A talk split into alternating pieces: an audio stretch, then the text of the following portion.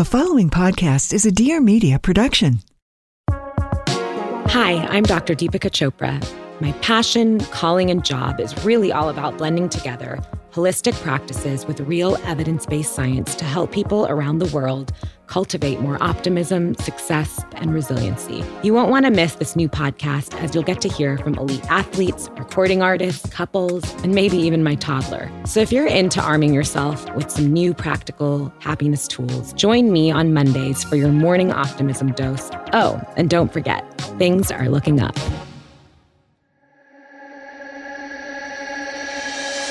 Hey guys, it's Gaby, and welcome to What's Gaby Cooking in the Wild. We got a little bit of a facelift. If you're new here, I'm Gaby. I'm the founder of What's Gaby Cooking, a best-selling author, and now a podcast host. What's Gaby Cooking in the Wild, which is the latest version of my podcast, is your one-stop shop for all your food and cooking questions. We'll be talking tips and tricks, how to store food, how to put together meals based on what's in your pantry, and more. I'm also going to be interviewing some incredible people and highlighting super cool small companies from the food world. So let's get right into it. This is What's Gaby Cooking in the Wild.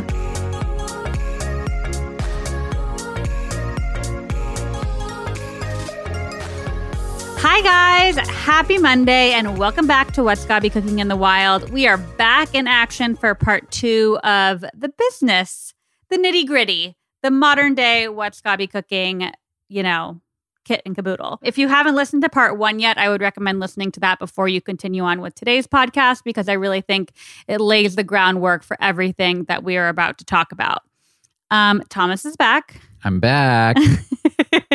I feel like every time you say what's Gaby cooking in the wild, you should hear like an elephant roaring in the background because that's where my mind goes is like safari. We are we are hosting this live from Safari. I mean, honestly, that's my dream. That'd be amazing. so I'm going to turn this over to Thomas, and we are going to get into modern day what's Gaby cooking, how the business is run, everyone that's involved in it, and how it's evolved. Um, and again, and how we make money. How we make money. And again, we're doing this because, in case you forgot, I got a very aggressive email with someone who was appalled that I did a sponsored post for a company that wasn't food related. And I, being the confrontational person that I am, wrote back and I was like, uh, what's Gaby Cooking as a lifestyle brand? We don't just eat over here. We also like entertain and sleep and all these different things. So, anyways, I just wanted to break it down to you guys and be super transparent so you know everything that goes into creating content for you and all the behind the scenes mechanical workings. All right, Thomas, over to you. All right. So, what's Gaby Cooking is clearly not just operated by you. You have a team that you work with. Um, you have one full time employee. So, and there's just a lot of people that you've hired.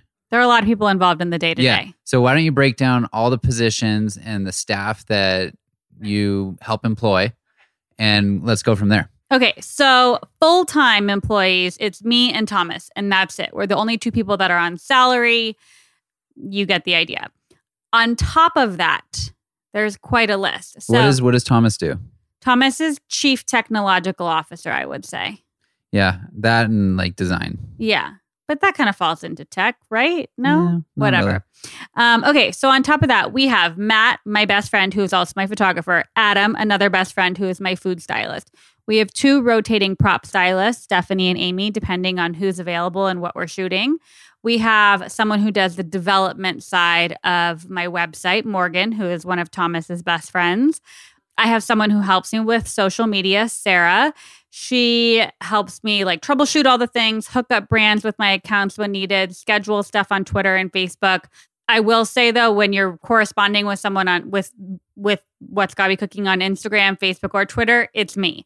Like I or email, yeah, or email. Um, I am a control freak. um, let's see who else. I have an accountant. I have a lawyer. I have a manager, Hillary, and her team that helps me negotiate with all my contracts and stuff like that. Um, I have my Dear Media team who helps me with this podcast and I have that's it really on a day to day basis. We'll get, I mean, I have other people that help me with cookbooks and my Williams Sonoma line and all that kind of stuff, but these are the people I'm in contact with day to day. So that hasn't always been the case. Correct. At what point, I know we're covering modern. modern day what's Gaby cooking. But at what point did you start offloading these hats to wear and getting help so you could continue to create the best grow. quality content possible for the blog, but also grow it? How did it go through the order of like who came on first and how Sure. that how that worked out? So I was doing all of these roles myself to begin with and probably did for about four ish years. And it wasn't until I was making enough money to A, pay myself, and B, have a little left over that I started investing in the business because I realized if I was making, I mean, I can't even remember what the numbers were back then, but let's say I was making $5,000 a month and I was paying myself $3,000 a month. I'm literally making this up. I have no recollection of what happened back then, but that gave me $2,000 a month to invest back into my business that I just was I wasn't doing anything with. It was just sitting in my bank account and I was saving it. And I realized that in order You've to always been a big saver. I do. I do like to save money. Um, but I realized in order to grow What's Gaby Cooking, that excess money that wasn't going towards my salary should be going back into the business. So the first people I brought on were Matt and Adam, um, and they really helped develop the What's Gaby Cooking visual voice. And and they did the prop styling early mhm, early on back in the day. yeah, they used, I mean, they prop styled everything until we had more money left over to pay for a prop stylist and bring on other people. So it really was a few years into What's Gaby Cooking before I was able to afford to bring anyone on. And in those early days, you didn't have a web developer. It was me, Mhm. and We were bootstrapping I was the it. designer as well. Yeah, Yeah.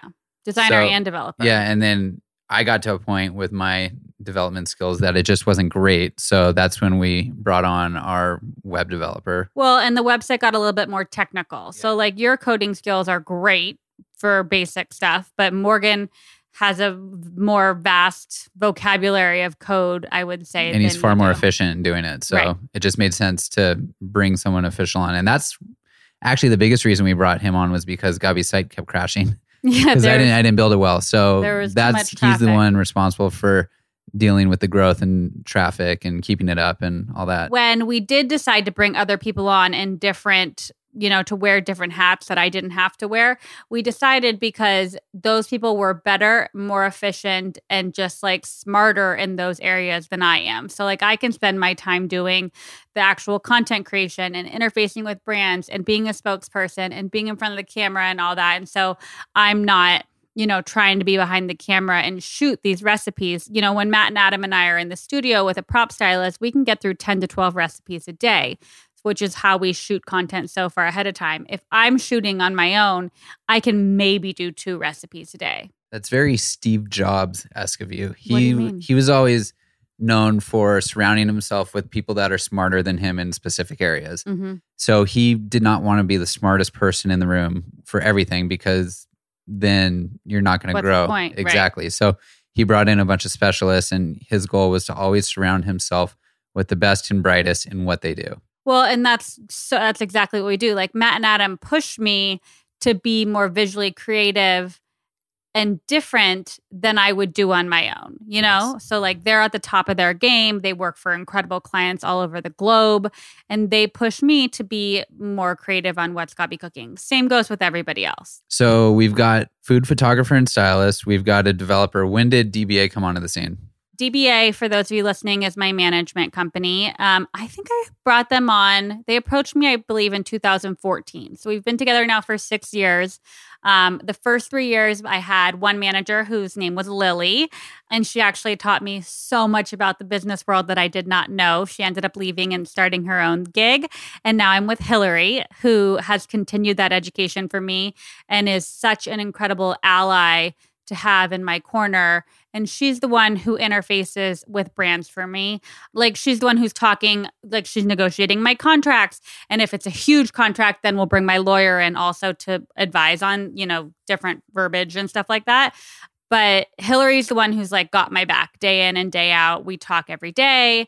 Uh, we're very involved with, I, I actually think I'm probably more involved with um, the brand side of it than most of her clients are because I enjoy talking to the brands. Like after I dropped out of pre med in college, I went into business. And so I want to be involved in those business conversations. Like I, and we can get into this when we talk about sponsored content, but I think the best relationships and the best content comes out of a conversation when it's me, Hillary, and the brand, and we can all mutually have this conversation on what is going to work and what's going to work for my audience, what's going to work for the brand, what's going to work contractually, and come up with the best plan of attack. All right. So we have all these people that are working with the What's Gaby Cooking brand. I imagine the planning for the content that you're producing then has to happen quite a bit out because they're not working for you full time. So you don't control their time but they are working with you. So you got to do a lot of coordination. Like, what goes into the content planning side of what's be cooking today? It's aggressive. Um, so Matt and Adam and our prop stylist and I shoot probably four to six weeks out ahead of time, which means my recipes have to be developed, tested, and input into a Google Doc or something so I can send it down to the studio and Adam's assistant then goes grocery shopping for it the day of the shoot, we all powwow together at the studio. Adam's team has shopped for the recipes. Him and his team cook all the recipes. Matt and the prop stylists are out in the front of the set, building the set, doing like prop prop, what kind of backdrops we want, all that, what vibe we're going for. And I'm there to creative direct. I've already cooked all the recipes four to five times before we get there. So I don't have to be in the kitchen for the actual photo shoot if it is a sponsored post, there's a little bit more involved in the photography process because then we not only have to capture maybe a handful of you know step by step images or prep images and the hero image but we also need to capture branded content which is like if we're working with a goat cheese company the goat cheese needs to be photographed and it needs to it needs to be perfect it needs to be beautiful the label has to be easy to read you get the idea. So there's actually a lot more that goes into the sponsored photography than just like regular editorial. Well, and there's another round of re- reviews too Correct. with that sponsored content. So like once you shoot it, you have to send it over to the brand for them to approve. Correct. So after I get back all the assets from Matt, who edits all my photography and then sends it to me, if it's editorial, it just gets banked into Dropbox and then I write the actual blog post the day before the post goes live just so it can be timely. I don't want to write that too far ahead of time. If it's a sponsored blog post, I write it a couple extra days ahead of time, send it to the brand for any revisions. They run it through their legal team. Um, I'm pretty adamant about them not changing my language. Like I want to still I want to sound like Gaby. Um, but like if they if I forgot to capitalize something or if I you know, they just make sure that I did everything properly. And then I get it back, it gets input into my blog post and then it goes live.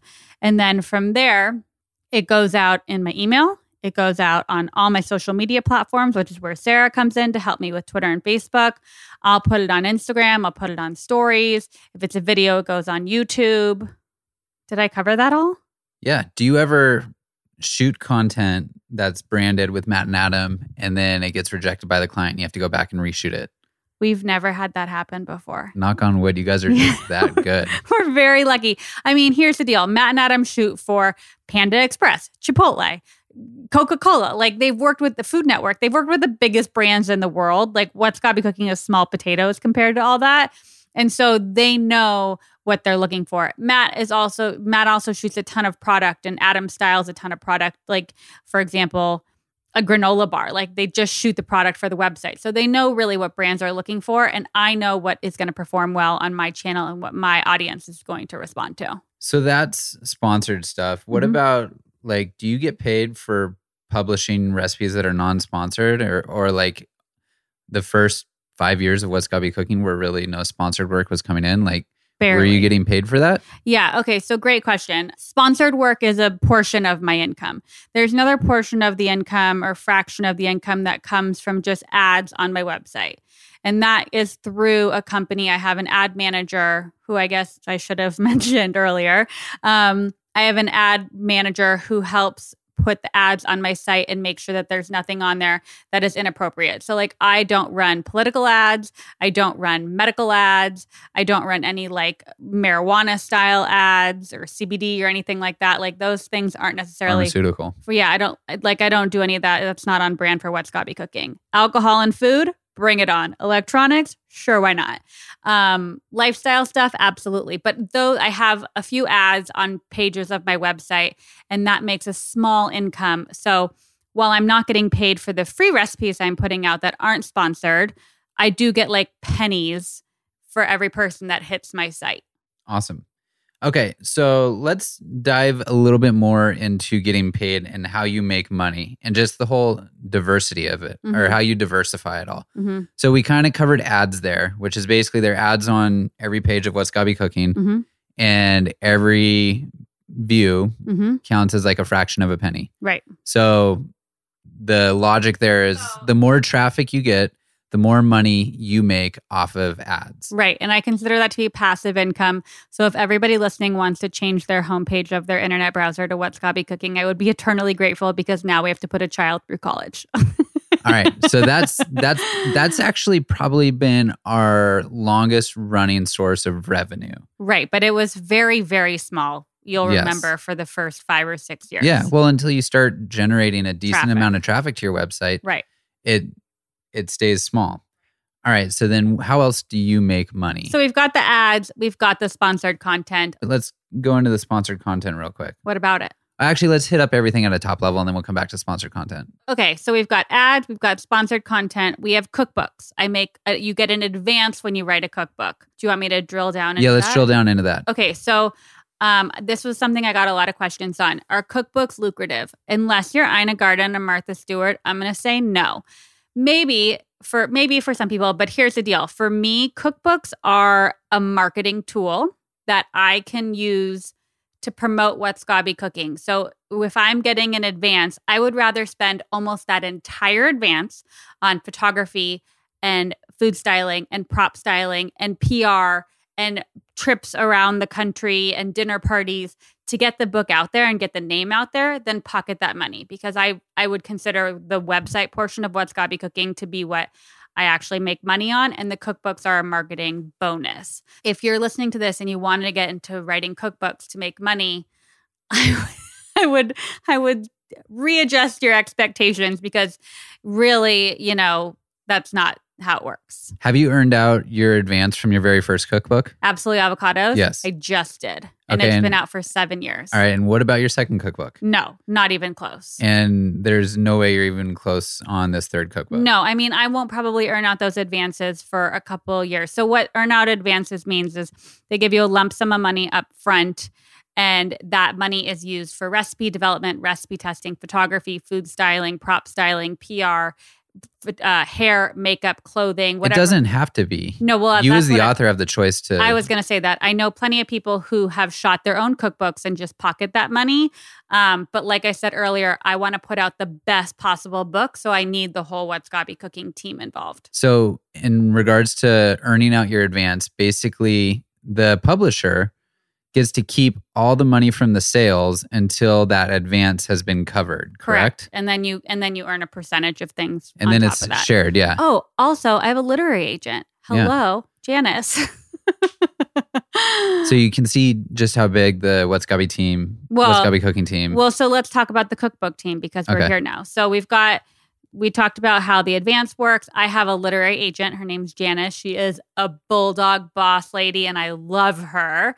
I actually wanted her to be my agent for my first book, Absolutely Avocados, and she wouldn't take me back then. you She- weren't ready. she was like, You're not ready. And I was like, Oh shit. Okay. And I wasn't.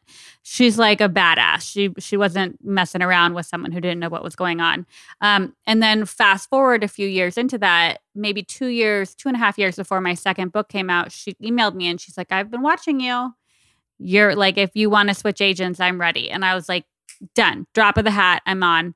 Um, and so I've got Janice. Janice is the one who's responsible for helping me develop a proposal. You need to write a cookbook proposal, which is anywhere from 10 to 70 pages with your overview, some sample recipes, a marketing plan, a PR plan, all that kind of stuff. She then takes that to every publisher she thinks my idea would work with.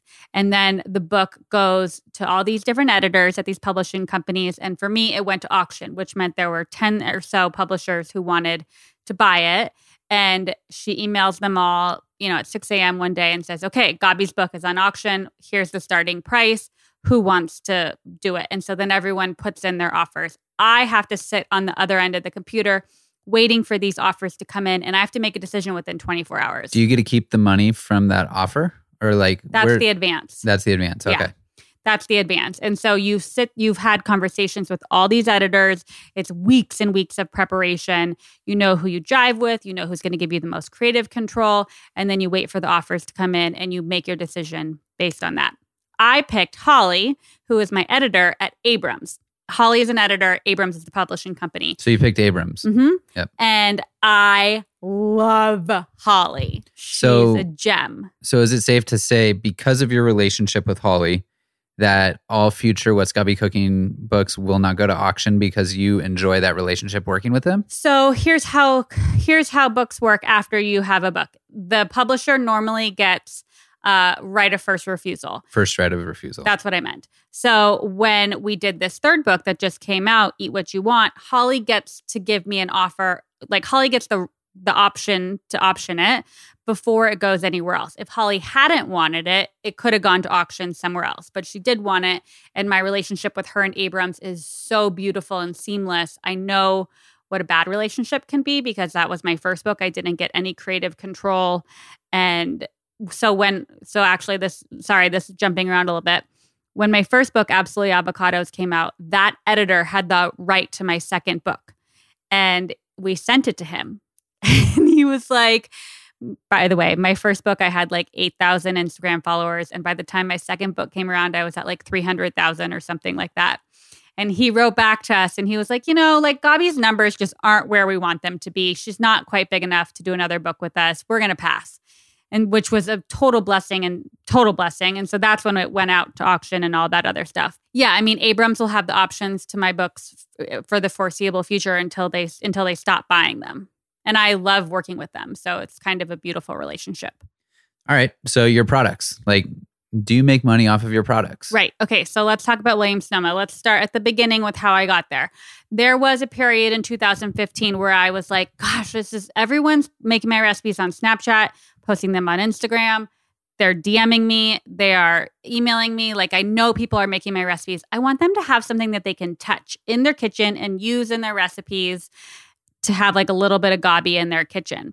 And I pitched the idea to Williams Sonoma and a few other very large companies um, who I'm sure you can guess. And I was like, hey guys, I want to do a What's Gaby Cooking product line. And every other company wrote me back immediately. And they're like, fly to Seattle, fly to New York, fly here, let's take a meeting, Chicago, blah, blah, blah. And I was like, okay, cool. Fly, fly, fly everywhere. Go have meetings with the whole C suite teams, cook for everyone. And two of those companies actually offered me a deal very quickly. And Williams Sonoma hadn't responded yet. And I was like, shit, I feel like that's just where I want to be. Um, and finally, they responded and they were like, fly up to San Francisco, let's have lunch. You'll come in, tell everyone your story.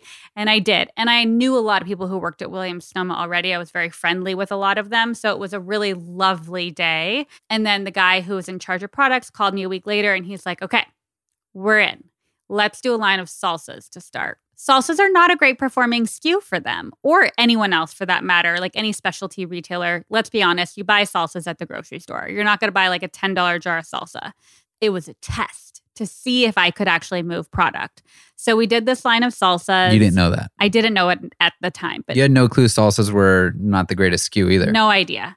But in my mind, I was like, I'm from Arizona. I love salsa. I love tacos, guacamole. I wrote a whole book basically on guacamole. Like salsas are obviously the first step into product lines. And so we did it. And it was a major success. I don't think anyone expected me to sell as much salsa as I sold. And so that's how the line then expanded off into seasonings and oils and cocktail mixes and everything sauces and all Spatulas. yeah. well, the spatulas I don't make money any money off of actually, but everything else you make up it's a licensing fee, right? So like I develop all the recipes in my kitchen. They get sent to the test kitchen. Actually, if you guys want to listen to the podcast earlier this year with Belle English, she's the one who runs the test kitchen at Williams Sonoma, we get into how the products are developed. But to recap, I develop the products here. They go to the test kitchen, they cross test them, and then they go to wherever they're being manufactured. And they're all manufactured different places in America. The seasonings are manufactured at one facility. I think actually the oils are at the same one. The sauces are manufactured somewhere else. One of the sauces I lied actually is produced in Italy, but they're all small batch. And they're manufactured in these facilities because you need them to be sh- shelf stable, right? Shelf stable, and also just that's who f- who's doing the fulfillment. They're sending it to the Williams Sonoma warehouse. I'm not actually shipping any of your product. So it's my recipe that the manufacturer uses to make small batches of the seasonings and the oils or the sauces or the cocktail mixes or whatever, which is why it's a premium product. They're not being produced in mass. Um, and then that gets shipped to the Williams Sonoma distribution center, and that is shipped to stores or to your home. Awesome. And the percentages are set yeah, it's industry through DBA standard. as well, right? Well, it's it, it it's industry standard. I'll actually be honest about this. Um, my relationship with Williams Sonoma, yes, my management company takes a percentage of it, but I do all the negotiating on my end because I've become too close with Williams Sonoma to let anybody else in on that relationship. They're too. They're Gaby likes to be hands on. they're too. mu- It's a family affair now with what's Gaby cooking in Williams Sonoma, and I like to be the one in charge. How much freedom when it comes to creating new products at Williams Sonoma do you have in terms of like, do they come to you and a say, hey, we think this would be great? Do you go to them and say, hey, this would be great? Like, how does that work? It's 50-50. Like I know so Alex who's who works with me on the day-to-day of all my products. She is a dear friend of mine and also a you know, professionally trained chef. yeah, she's a ball. She's a baller. Um, but her and I know what performs well, and we actually talk about this before we develop a product. I knew that one of the biggest SKUs at Williams Sonoma were cocktail mixes. I was like, I want to get into cocktail mixes. Tell me when you're all ready to have three new SKUs because that's where I want to go. And I like seeing the analytics behind things before we invest time and money into creating those products. It seems like it's a very mutual and collaborative relationship. It is. And it, and it's it's a relationship that, you know, like they text me, you know, in the middle of the day like can we get like we're shooting your product here. Like what do you think about this? Like it's so fast and it's so seamless because we all inter- interact so well together. You know, it's it's very I feel like I'm an employee actually of Williams Sonoma. I'd like health benefits.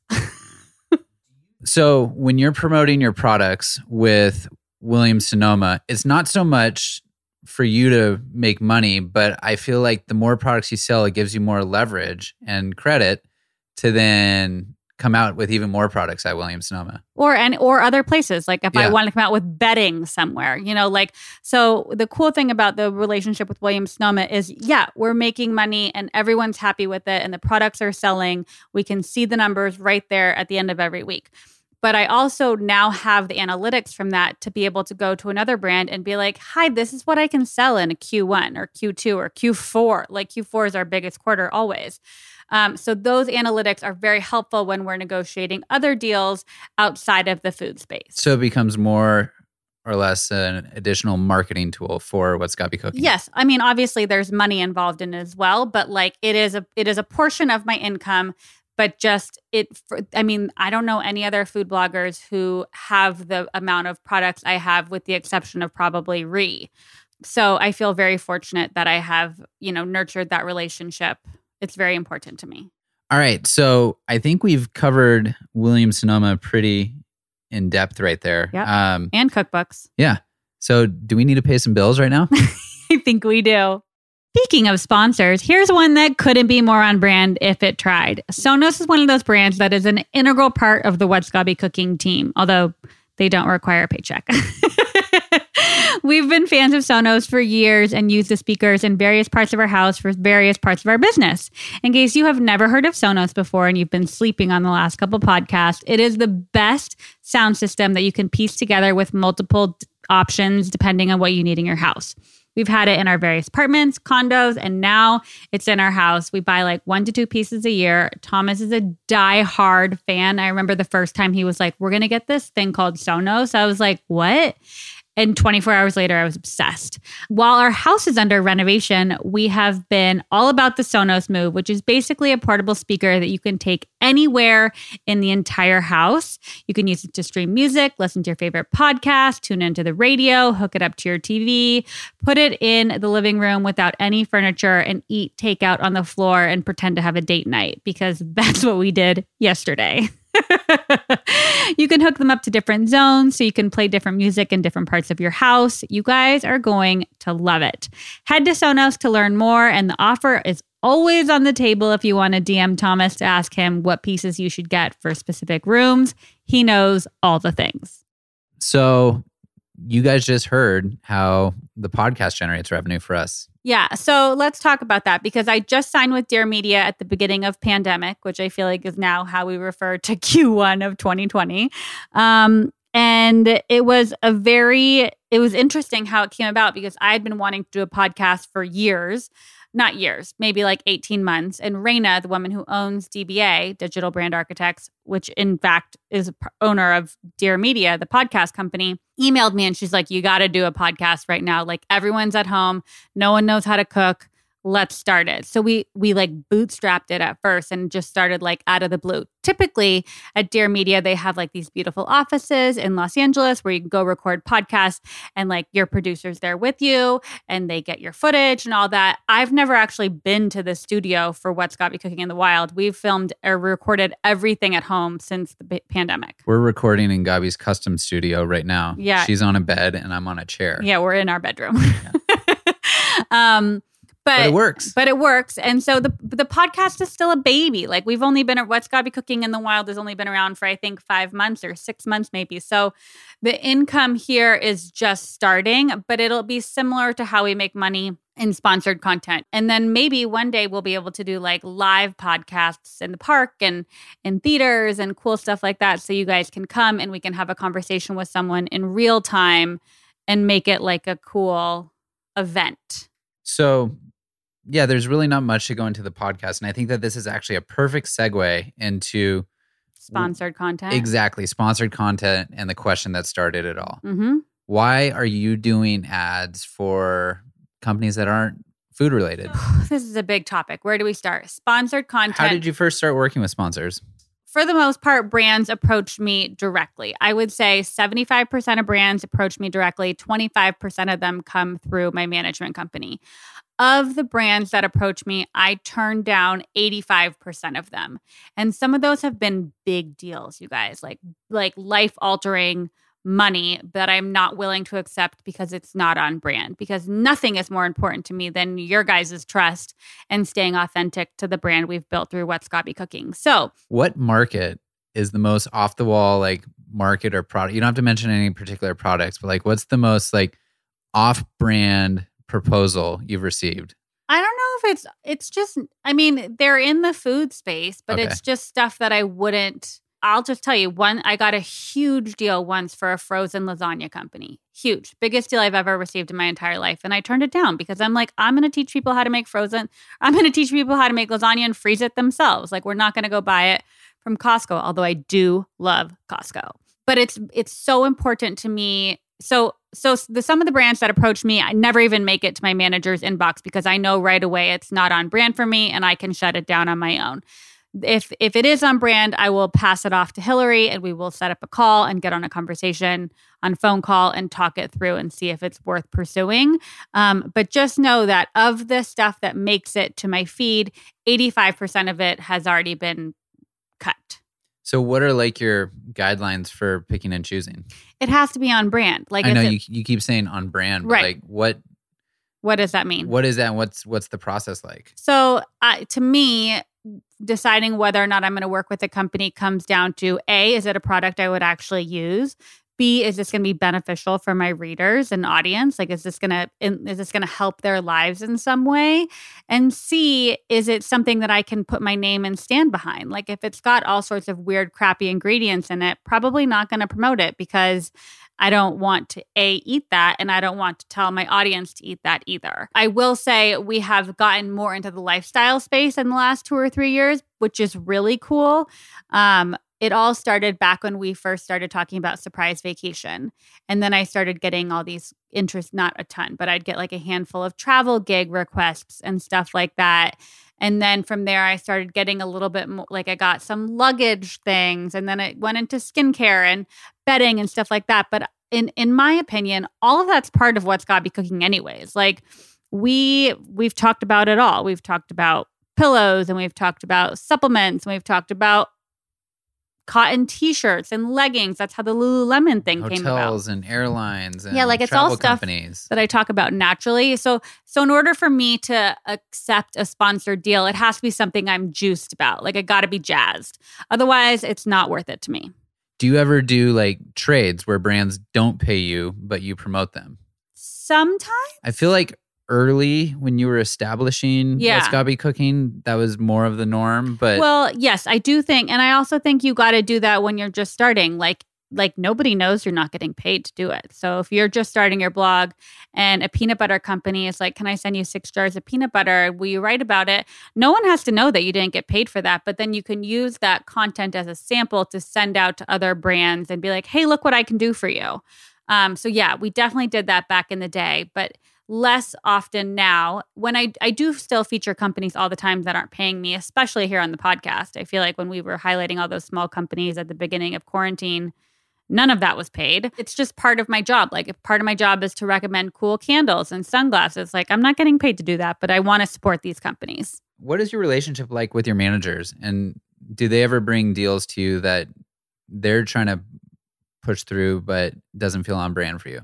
Um, it's fantastic. I love my management team. I have Hillary, my manager, and her two assistants, Natalie and Sammy, who are just angels from another planet. And yes, they bring things to me frequently that I turn down because it's either a good paying gig or they think it would work for my audience. But ultimately, you know, like I'm not willing to compromise anyone's trust for any amount of money. Do you ever worry about what's be cooking becoming too commercialized and having too much paid content or ads or anything like that? No, I don't worry about that because I try to really space things out. Like there are a couple instances throughout the year, for example, in Q4 when holiday ramps up, where there's more sponsored content than normal. But at the end of the day, What's Gaby Cooking is a business. Like we're not doing this. We started doing this because it's fun, but we now do this to support ourselves and our our unborn child and like we pay for our own insurance like and it's to a maintain the company. I mean, there's yeah just like there are a lot of so people many there are a lot of people that we employ people, but also just the the overhead for like your server and Mhm. paying for your email uh, subscription Yeah. and your website costs. Like Yeah, there's just not a lot cheap. of monthly expenses that need to be covered in order for Gaby to continue to keep producing content free that's free. content. Yeah. Right. So, no, I'm not worried about it because I'm very choosy about who we work with and I've really developed and like most brands we work with on a on an ongoing basis. For example, Capital One, like they've sponsored me for the last couple years. DeLallo, you know, things like that that I love and we actually we have a Capital One card and we use DeLallo pasta and all these different things. So it makes sense in the world of what's Gaby cooking. And I think that's the beauty of being so strict about who you work with is Mhm. like everything in your feed is stuff you would promote and recommend already. right, correct. So, like, yes, there might be more sponsored content, but it's all content that would more than likely be there in some sh- way, shape, or form. Right. Exactly. I mean, the bedding stuff we did a couple weeks ago.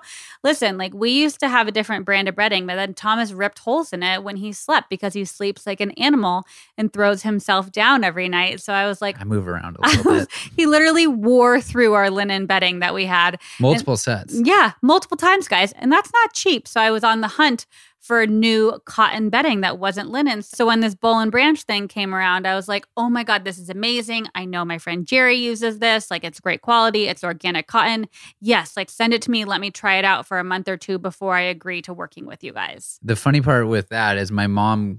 She saw the post and then she called me and she's like, "What do you think of the sheets?" And I'm like, "They're amazing. They like, are. You got to get them." So then she went out and bought them. So now we have Boll and Branch sheets when we go and visit my parents, oh which oh is my amazing. God, that's hysterical. Yeah, and like this is this is actually a classic example. Like we're talking about a brand that we love. Boll and Branch is not paying us to say this right now, but we do like their sheets. Yeah, you know who doesn't pay me also? Those elemental superfood bars. But I feel like I've really helped them grow because they're freaking delicious. There are also companies that I know can't afford to pay me. Like they're it's a small mom and pop company and I'm like I'm not interested in taking your money. Like I just want to help you grow and so you can pay me down the road. Definitely.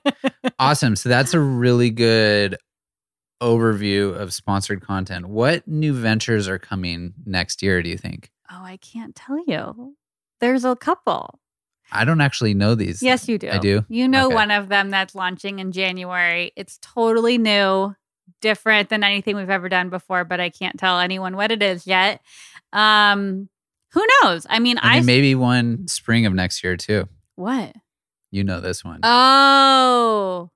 Yeah, and then maybe we'll do a TV show one day. Guys, is this really fun listening to us like talk about these secret projects and you have no clue what they are? Just know that there's a lot in the pipeline. So we're planning we're planning launches, new ventures for 2021 and 2022 already. Like all the products for Williams Sonoma for next year have already been developed. Like you you have to work far ahead on these kinds of schedules and you're working with large companies because they're much bigger than we are. I think one of the most impressive things that I've seen Gaby do, and I've read it in a variety of different books, is that some of the most successful millionaires and billionaires out there. Well, we're not millionaires. No.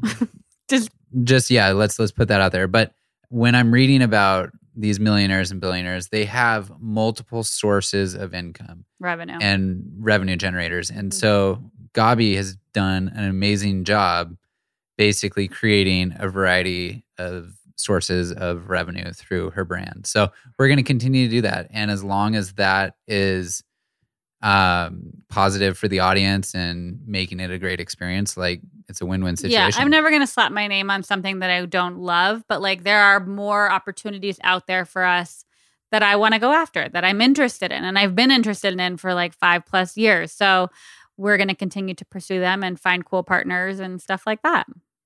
Awesome. Is that it? I think that's it. We're Did through. we cover all the business stuff? we're through your list. Oh my God, you guys, we did it. Yeah. So now, if anybody has any questions about why a post appears or anything like that, you can reference them to here. Yeah, exactly. I feel like we did a really good job. Yeah. High five, babe. I just gave her an air high five. He actually didn't even move his body. All right, guys, that's a wrap. All right, that's it for today's Web Gaby Cooking in the Wild. Be sure to tune in for new episodes on Mondays. And if you have any questions you want answered, give us a call at 1 888 338 4429 and leave me a voicemail. Or if you know a super cool small company that you want to be highlighted, let me know in the voicemail as well. Make sure you subscribe on whatever platform you're using to listen and follow along with What's Gaby Cooking on Instagram and Twitter. And for more recipes, check out my website, what'sgabycooking.com. See you guys very soon.